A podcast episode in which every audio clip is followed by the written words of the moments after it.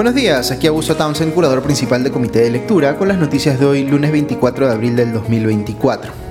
Espero hayan tenido un buen fin de semana. Empiezo con un breve anuncio. Eh, el viernes pasado les envié a nuestros suscriptores el correo para que puedan activar sus cuentas en nuestra nueva página web. Si eres suscriptor o suscriptora y no te llegó este correo de activación, por favor escríbeme por WhatsApp o a mi correo a augusto.comitédelectura.p eh, para que podamos solucionarlo. Quizá tengamos un correo desactualizado tuyo, así que solo necesito que me indiques eh, a qué correo quieres que te envíe el mensaje de activación. Eh, otra cosa que deben considerar es que en estos días se está subiendo toda la información relacionada a sus suscripciones, así que si al entrar a la web con su nueva cuenta ven que sus suscripciones les aparece como inactiva, eh, no se preocupen que eh, eso es temporal, igual van a tener acceso a todos nuestros contenidos y pronto van a ver que ya toda la información relacionada a sus suscripciones va a estar actualizada. igual, si tienen alguna duda, por favor me escriben con confianza, pero me alegra mucho que ya esté al aire nuestra nueva web y que ustedes puedan disfrutarla. Ok, muchas gracias también a quienes nos acompañaron anoche en Comité de Domingo, nuestro programa por eh, streaming. Como se imaginarán, hablamos bastante sobre el caso de Alejandro Toledo. Honestamente no pensaba yo que todo el tema del traslado al país se iba a dar con tanta rapidez, pero en cuestión de un fin de semana ya lo tenemos a Toledo recluido en el penal de Barbadillo, junto con los también expresidentes Alberto Fujimori y Pedro Castillo. Eh, Volvamos a los eh, pormenores del regreso de Toledo al país. El viernes pasado por la mañana se entregó a los alguaciles en California, llegó tarde a la cita, como era previsible para alguien que, siendo gobernante, hizo pues de la impuntualidad la regla. Eh, logró Toledo escabullirse de la prensa y no hubo imágenes de su ingreso a esta sede donde lo estaban esperando, pero sí se vieron luego fotografías y videos de cuando fue, eh, digamos, eh, en el momento en el que abordó el avión de retorno a Lima, sentado sobre una silla de ruedas y con una manta que cubría sus muñecas, sumo que para no evidenciar que estaba enmarrocado. Eh, luego volvemos a tener imágenes suyas cuando llega al aeropuerto Jorge Chávez y se traslada de ahí a la eh, Dirección de Aviación Policial. Eh, ahí le da el encuentro a la fiscal de la Nación, Patricia Benavides, para leerle sus derechos en el marco del proceso de extradición. Eh, curiosamente ha habido críticas contra Benavides tanto de eh, opinantes de izquierda como de derecha por su afán de protagonismo aquí, considerando que no era necesario que estuviera ella personalmente leyéndole sus derechos a Toledo. Pero es claro de un tiempo esta parte que, más allá de lo estrictamente legal relacionado a su trabajo, a Benavides le están asesorando para cuidar o fortalecer su imagen pública, considerando los cuestiones no resueltos sobre sus eh, desaparecidas tesis de maestría y doctorado. Yo no veo necesariamente como algo malo que haya estado ahí eh, tratándose del caso de un expresidente, como lo estuvo cuando se dio el arresto de eh, Pedro Castillo más allá de que sí piense que Benavides todavía tiene que rendir cuentas sobre otros asuntos, como el de sus eh, tesis. Ahora bien, en las afueras de la Dirección de Aviación Policial ocurrió un incidente bochornoso en el que el ex eh, vicepresidente perdón, de Toledo, David Weisman, y el ex eh, ministro de Trabajo, Carlos Almerí, también de ese gobierno, tuvieron pues un altercado que terminó con Weisman propinándole un puñetazo a Almerí. este último estaba diciéndole que debería recordar cuando, durante el gobierno de Toledo, le pedía a él directamente puestos de trabajo para sus allegados. Es decir, como si Almerí le estuviera diciendo a Weisman, entre comillas, no vengas ahora a criticar a Toledo cuando tú mismo hacías cosas cuestionables siendo su vicepresidente. Almerí también le dice eh, que las eh, dos veces que lo nombraron ministro eh, en el gobierno de Toledo, a Weisman lo sacaron, entre comillas, por inepto. Weisman se sulfura escuchar esto y le responde a Almerí calificándolo de mentiroso, cobarde, muerto de hambre y otras cosas, y ahí es que intenta encajarle un golpe.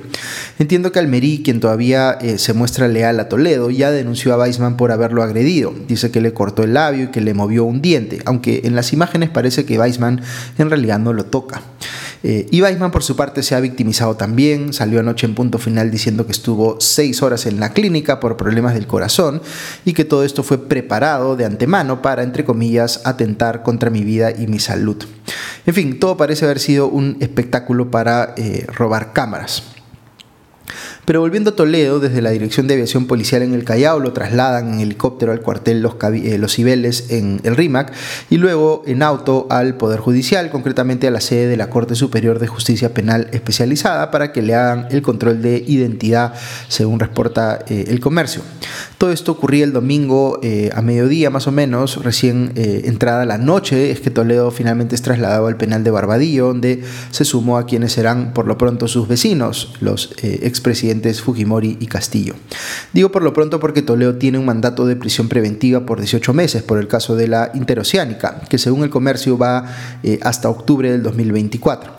Habrá que ver cuán rápido avanza su juicio en ese plazo. Eh, al respecto, el fiscal especial José Domingo Pérez ha dicho que, abro comillas, esperamos que el control de la acusación pueda concluir en unos meses y ya entrar a juicio, cierro comillas. Eh, también mencionó que, abro comillas, me toca sostener la acusación y probar que Alejandro Toledo es culpable, cierro comillas. Por su parte, el coordinador del equipo fiscal eh, Lavajato, Rafael Vela, señaló que espera que el juicio contra Toledo por el caso de la interoceánica se inicie en julio de este año y que podría terminar en 12 meses si el Poder Judicial le da la atención debida. Recordemos que la Fiscalía pide 20 años y 6 meses de cárcel para Toledo por haber presuntamente recibido coimas de Odebrecht y luego haber lavado ese dinero y que quien eh, ve el caso es el juez Richard Concepción Carguancho. Como recuerda el comercio, eh, este juicio se inicia más o menos 10 años después de que se conocieran estas millonarias inversiones inmobiliarias vinculadas a Alejandro Toledo que permitieron determinar que tenía pues una disponibilidad de recursos que no era coherente con sus eh, ingresos. Él, por supuesto, mintió varias veces desde que se hizo conocido eh, esto último. Llegó a decir incluso que su suegra había recibido una indemnización por ser víctima del holocausto y que eso le permitió financiar la compra de la famosa casa en Casuarinas. Recordarán ustedes que el corredor inmobiliario eh, que gestionó esa compra se quejó porque Toledo no quiso pagarle la comisión que le correspondía, desbaratando así pues la teoría de que Toledo no tuvo nada que ver con esto y que fue solo su suegra la involucrada. Más bien parecía más o menos evidente que estaba fungiendo ella de intermediaria o testaferro, digamos. Eh, recordemos también que el fallecido amigo de Toledo, eh, Joseph Maiman, reconoció que puso eh, las cuentas de sus empresas a disposición del expresidente para canalizar por ahí las coimas que recibió de Odebrecht, cosa que él por supuesto niega. Así que en términos de evidencia, como les he venido diciendo varias veces en el podcast, el caso contra Toledo es bastante contundente. Dos preguntas puntuales vinculadas a este caso que algunos de ustedes me hacen. La primera, ¿se logrará extraditar a Elian Karp? Eh, lo veo poco probable, supuestamente hoy le devuelven su pasaporte por orden del juez californiano Thomas Hickson y creo que las chances de que Karp se traslade a un país del cual no pueda ser extraditada son relativamente altas. Eh, hoy mismo no tiene un mandato de impedimento de salida del país en Estados Unidos, aunque la Fiscalía peruana se está moviendo para conseguirlo. Eh, podría ir a Bélgica, Elian Karp, un país conocido por no extraditar a sus nacionales y ella tiene esa nacionalidad. ciertamente no la veo viajando voluntariamente al Perú a eh, acompañar a su ex esposo, o esposo todavía, entiendo. La otra pregunta que me hacen es si yo creo que Toledo va, entre comillas, echar a alguien más para buscar algún tipo de beneficio eh, judicial. Ya les comenté la semana pasada que Toledo es él mismo un pez gordo en este caso y por tanto no tiene alguien por encima de él a quien pueda echar. Eh, de quien Toledo sí podría hablar y comprometerlo en alguna medida es de Pedro Pablo Kuczynski, pero no veo que eso pueda mejorar mucho su situación personal. Ok, vamos con otra noticia importante porque ayer el gobierno hizo un cambio de eh, cuatro ministros en las carteras de Educación, Justicia, Trabajo y Comercio Exterior. ¿Por qué se hicieron estos cambios? Mi lectura es que Otárola quedó fastidiado con Oscar Becerra, el ex titular del Minedu, porque se reunió con él la semana pasada para decirle que eh, no hiciera declaraciones eh, que le abren nuevos frentes políticos al gobierno, como afirmar que la Corte Interamericana de Derechos Humanos es, entre comillas, una defecio y sin embargo, Becerra salió luego a decir que él iba a declarar lo que mejor le parezca. Eh, Becerra se había puesto él mismo en una posición en la cual era evidente que sus lealtades no estaban necesariamente con los intereses del gobierno, sino con los suyos, que estaba jugando, digamos, su propio juego. Y a Otárola se le colmó la paciencia, aparentemente, y pidió su salida. Porque esto, como les digo, parece haber sido más una movida de Otárola que de la propia presidenta Boluarte. Pero para todo efecto práctico, eh, no se está dando un cambio de orientación política en ese ministerio. ya que Magnet Márquez era viceministra de Gestión Institucional del, del, Minedu en la gestión de Becerra, de manera que representa pues, el continuismo en dicha cartera. Ahora, si ya se estaba abriendo una ventana de oportunidad por la eh, urgencia de tomar una decisión sobre Becerra, el gobierno aprovechó para cambiar también a eh, Luis Alfonso Adrián Seng en trabajo, quien tenía una denuncia por haber supuestamente favorecido con un nombramiento a una persona cercana, y a José Tello en justicia, quien había mostrado eh, ciertas discrepancias con Otárola, por ejemplo, en los temas vinculados a las reparaciones, las indemnizaciones, digamos, a las personas víctimas o deudos de quienes se vieron afectados por la acción del gobierno eh, contra las protestas. Eh, del reemplazo de eh, Adrián, Sen, Fernando Varela, en el Ministerio de Trabajo, no tengo mayores referencias, salvo que es un catedrático en Derecho Laboral.